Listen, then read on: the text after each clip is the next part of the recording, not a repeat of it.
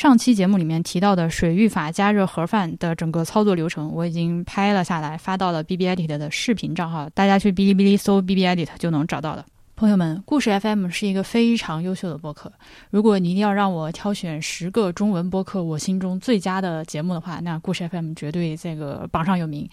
他们制作精良，团队优秀，而且呢，而且他们整个节目所持的很多观点和一些态度都是我非常赞赏的。还有一个重要的夸点就是故事 FM 的音乐很厉害，对不对？我们都知道他们有很多这个，呃，他们的这个他们的这个主题音乐，以及每期节目配合自己的今天这个节目的主题，都会把这个主题变一个做一个变奏。我就问，咱中国现在播客是有哪个节目能做到这个程度？但是啊，我就说，咱这个呃忠实听众，多年来的忠实听众，以及到处给人摁头安利故事 FM 的我，最近。有好多期节目听完了之后，我都是脱发，就是一边听一边眼瞅着自己头发在往下掉。寇爱哲，你要给我报销我的米诺地尔，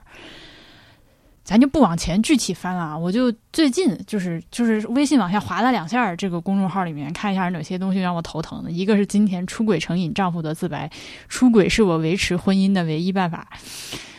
然后呃，不满意的全职妈妈和更不满意的丈夫，砍我三十二刀的丈夫死了，婚姻还在破坏我。因为保健产品，父亲让我滚出这个家。七零后与九零后两代童养媳的自述，情感诈骗王一场精心布置的顶级骗局，出轨成瘾妻子的自白，我犯了男人都会犯的错。反正先到这儿吧，反正就是，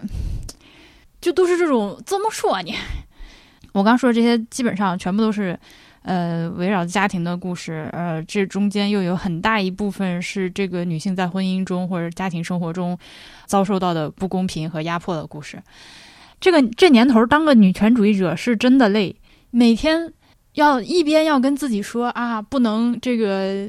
不能走极端，不能搞仇恨，不能认为全部男人都不行。事事实上也确实，我直到现在我也笃信，并不是所有男的都不行，男的还是有可以的，对吧？另一方面呢？不管是比如说像故事 FM，还是我身边认识的呃这个女朋友他们的故事，以及我自己亲身经历过的各种渣男的故事，以及比如说有时候看小红书上大家，我之前不是跟大家汇报过嘛？我还是比较经常看小红书上的那种吐槽奇葩相亲对象的帖子。就你真的，一出去接触吧，就发现哎呀，都是这样的。看多了呢，也确实非常想要释放心中的这个黑暗原力，啊，release my dark force 啊，那那就是不行，就完事儿了。这样就把一个复杂的问题过度极端的简单化了。我不想这样去做。另一方面呢，我最近呃连续两期故事 FM 的节目里面都听到这个呃男性就是在抱怨家里面的这个家庭主妇，就是自己的太太生了孩子之后就在家工作。然后好像也没干什么活儿，就知道花钱，然后嗯，跟社会脱节越来越快，然后心思都放在孩子上，都看不见自己。回家之后一个多小时才发现自己是吧？果然还是外面的零零后小妹妹更有意思，多么可爱！我听着他们，我听着他们说吧，我就特别想，我就特别想把这俩人从手机里揪出来，揪到我面前，然后就是现场兑现 battle 一番。你他妈的在家里带十几年，这两个孩子，今天这期节目里面这个这个这个哥们儿啊，老婆在家。这孩子一一个初中一个小学，这个这个带这么多年孩子，每天又是做家务的，你试试看，你跟社会脱节不脱节？这男的不做家务，不帮着带孩子，还自己觉得自己还挺有家庭责任感的，是吧？故事 FM 这个节目，它厉害就厉害在，它有时候就这个这个这个这个这个讲述者，因为他都是第一人称嘛，所以呢，你知道人都是要把自己的各种各样的行为和思想合理化的。那同时呢，故事 FM 这个节目又不是他的，他只是出现这一期，然后他就不见了。呃，有有的时候我们能看到这个讲述者节目上线了之后会来蹲一蹲评论区，是吧？但这个比较少见。那 most of the times 他讲述完了之后他就不见了，你也不知道艾哲有没有把我们这些评论以及怼他话发给他。I don't know，就是这俩哥们儿，我求你们，你自己开个播客好不好？你自己开一个，然后我们出来兑现好不好？啊，急人。还有一个就是，呃，今年的二月十四号，就是故事 FM 这个情人节专辑那天，就是情人节的那天上线了一个这个，呃，女性出轨成瘾者的一个自述。然后你看啊，今天上线之后，立刻就有人在评论区，甚至在博物志群里面都有人问我，哎，那你觉得今天这个就是出轨好几百个的好几百人的这个男的不行，那之前那个一直出轨的女的怎么回事？怎么你怎么说？我当然觉得不合适，肯定都不对啊。你如果是你们俩呃，这个夫妻两个人是这个明面上摆着的 open marriage，有自己的一套这个这个家庭运作的原则，然后都不限制对方出去跟人家约炮的话，那当然是没有问题。但是这问题是，这个两期节目里面，六百零四期和今天的这一期里面，他们都是背着自己的呃这个妻子或者是丈夫出去这个长期的出轨。那不管男女，这个行为我都不我都不赞同，我觉得都是有问题的，而且有很大的问题的。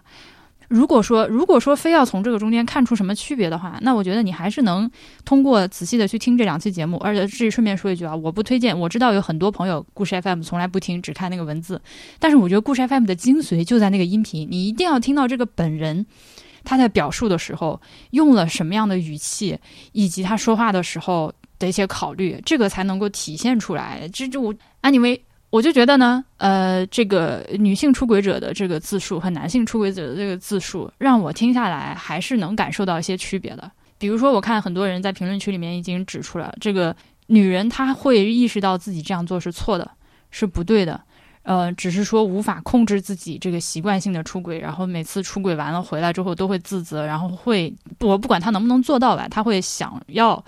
想办法。制止自己不再继续这样去做了。但是这个男人呢，他的意思就是说，哦，我已经承担了我对于家庭的责任，我给我老婆钱了，他能够把这个家庭照顾好了，他去带我的两个孩子，然后，呃，与此同时，我又必须在外面不断的去出轨，不断的去约炮，才能够维持我自己的生命力。而且最后他给自己说的这个结论是说，呃，我什么时候会停止呢？我大概觉得自己老到约不动了，玩不动了，我才会停止。所以我觉得，虽然说表象上看这两个人确实都是在不断的出轨，还是有一些区别的。我再强调一遍啊，我没有说觉得这个女的就没问题的意思，我我我不觉得她就是好。那不然你结啥婚呢？对不对？结了婚就是要面对这个这个非常严肃认真的一个承诺，在一个非开放关系的婚姻里面，就是在一个比较传统或者说所谓比较正常的婚姻里面，你就是不应该出轨，出轨就是错，甚至是不一定非要结婚，就是在一个比较稳定的一对一的情侣关系里面，在没有达成开放关系的这个互相认同的前提下。出去出轨，我觉得也是不行的。这只是我个人处于现阶段的是非观念。然后还有朋友说呢，这个故事 FM 啊，它就是个故事会，你不要当真，它就是个故事。虽然说里面讲的这些故事有一定的警示作用，但是呢，你也不能每天就看这些，让这些警钟在你耳边咚咚咚咚咚敲，是吧？你一个这个东西看多了，你就觉得这个世界上爱情不能相信了，男的又不行了。我觉得这个吧，首先我觉得故事 FM 和故事会还是有很大区别的。这个故事 FM 绝大部分的节目，我认为几乎都是。至少是对于讲述者来说的事实，他们没有找什么演员来演，或者他们自己编故事找人来，就不是这么一个操作，还是就是用你的声音讲述你的故事嘛，对吧？而且很多很多期的节目，我听下来觉得非常的共鸣。当然也有那种非常甜蜜、非常温暖、非常快乐、非常治愈的，只是说最近不巧狗屎比较多哈。然后就是呢，诚然，呃，我们如果一天到晚在网上看到都是不行的男的和下头的这个相亲对象，确实是会影响对于男性整体的观感，这个我没有办法撒谎。我就发现，有时候自己不管是发点什么节目，或者是在即刻发动态，就我为什么反反复复的，我之前表达过很多次，我讨厌评论区这个东西呢？就因为评论区它太轻易了，而且它会吸引来一些奇怪的人，你都不知道。有的时候我发点什么东西，你都不知道下面这个来开屏的都是些什么人。然后最近呢，这是我一个这个呃这个男同性恋朋友告诉我，他学了一个新词儿，叫这个呃什么点男是男之类的这种，就是这个意思就是说，你看到一个发言，你觉得他是个男的，然后你点开他，果然就是个男的。哎，对不起，又又又那个什么了啊？就你发现 这个嗯，男性朋友们确实是。还蛮容易跑过来凑到你面前，我根本没有想要去招他，但是他会主动的跑到我这边，跑到评论区里面来刷一下存在感，然后教育我两句，教教我一点我不知道的这个做人小知识，是吧？所以我不可否认的是，就是这个东西你在网上待多了吧，确实是会受到影响。所以呢，我也知道，我也不断的在就是给自己。修正这个就是让自己不要偏航，不要偏入到一个厌男的或者说仇视男性的那个航道上去。但在这个同时，这个男性朋友们，咱们要一起合作，对不对？那些呃优秀的优秀的男性，讲道理的男性，尊重女性的男性，你们要出来，还是要多发言，多探讨，咱们把这个事儿一块儿就是往这个好的方向发展。我在，而且呢，我也不是说批评故事 FM 这个节目或者这个节目组啊，呃，实实际上我觉得他们能够做这样的节目是一种非常可贵的存在，因为很少有人能嗯，而且你确实可以通过长期的去关注故事 FM 的这个内容，听到很多自己的生活圈子完全不可能接触到的人生故事。这个很多期节目对我来说都是呃起到了开眼界的作用的。我就是单纯的在 B B Edit 这样一个我个人的非常个人向的播客里面抱怨两句，就是最近这个故事 FM 喂我吃的狗屎有点多。此外呢，我再跟大家汇报一下我这个隔离的情况的进展，非常的唉。我以前啊是从是一个发量非常丰沛的人。我小的时候头发多到一把根本扎不住，我妈我奶奶每次给我梳头都要说：“哎呀，这个孩子头发怎么这么多？怎么头发这么好？”甚至我这两我前几年在网上上网的时候，看到大家都在调侃自己：“哎，九零后开始脱发子的时候，我觉得哎跟我有什么关系？我头发多得很。”哎，我现在发现好像不是这样的。我跟你说，除了故事 FM 之外，还有什么社会的毒打？就是今天啊，我我是十一号回的南京，对不对，朋友们？我们来做一个小学的加法：十一加十四等于几？就是二十二十六号是不是怎么着也应该被放出来？应该是第十五。天了，也就是十四加七的这个七的第一天了，对不对？但是呢，我们今天是几号？我们今天是二十八号，Nothing happened。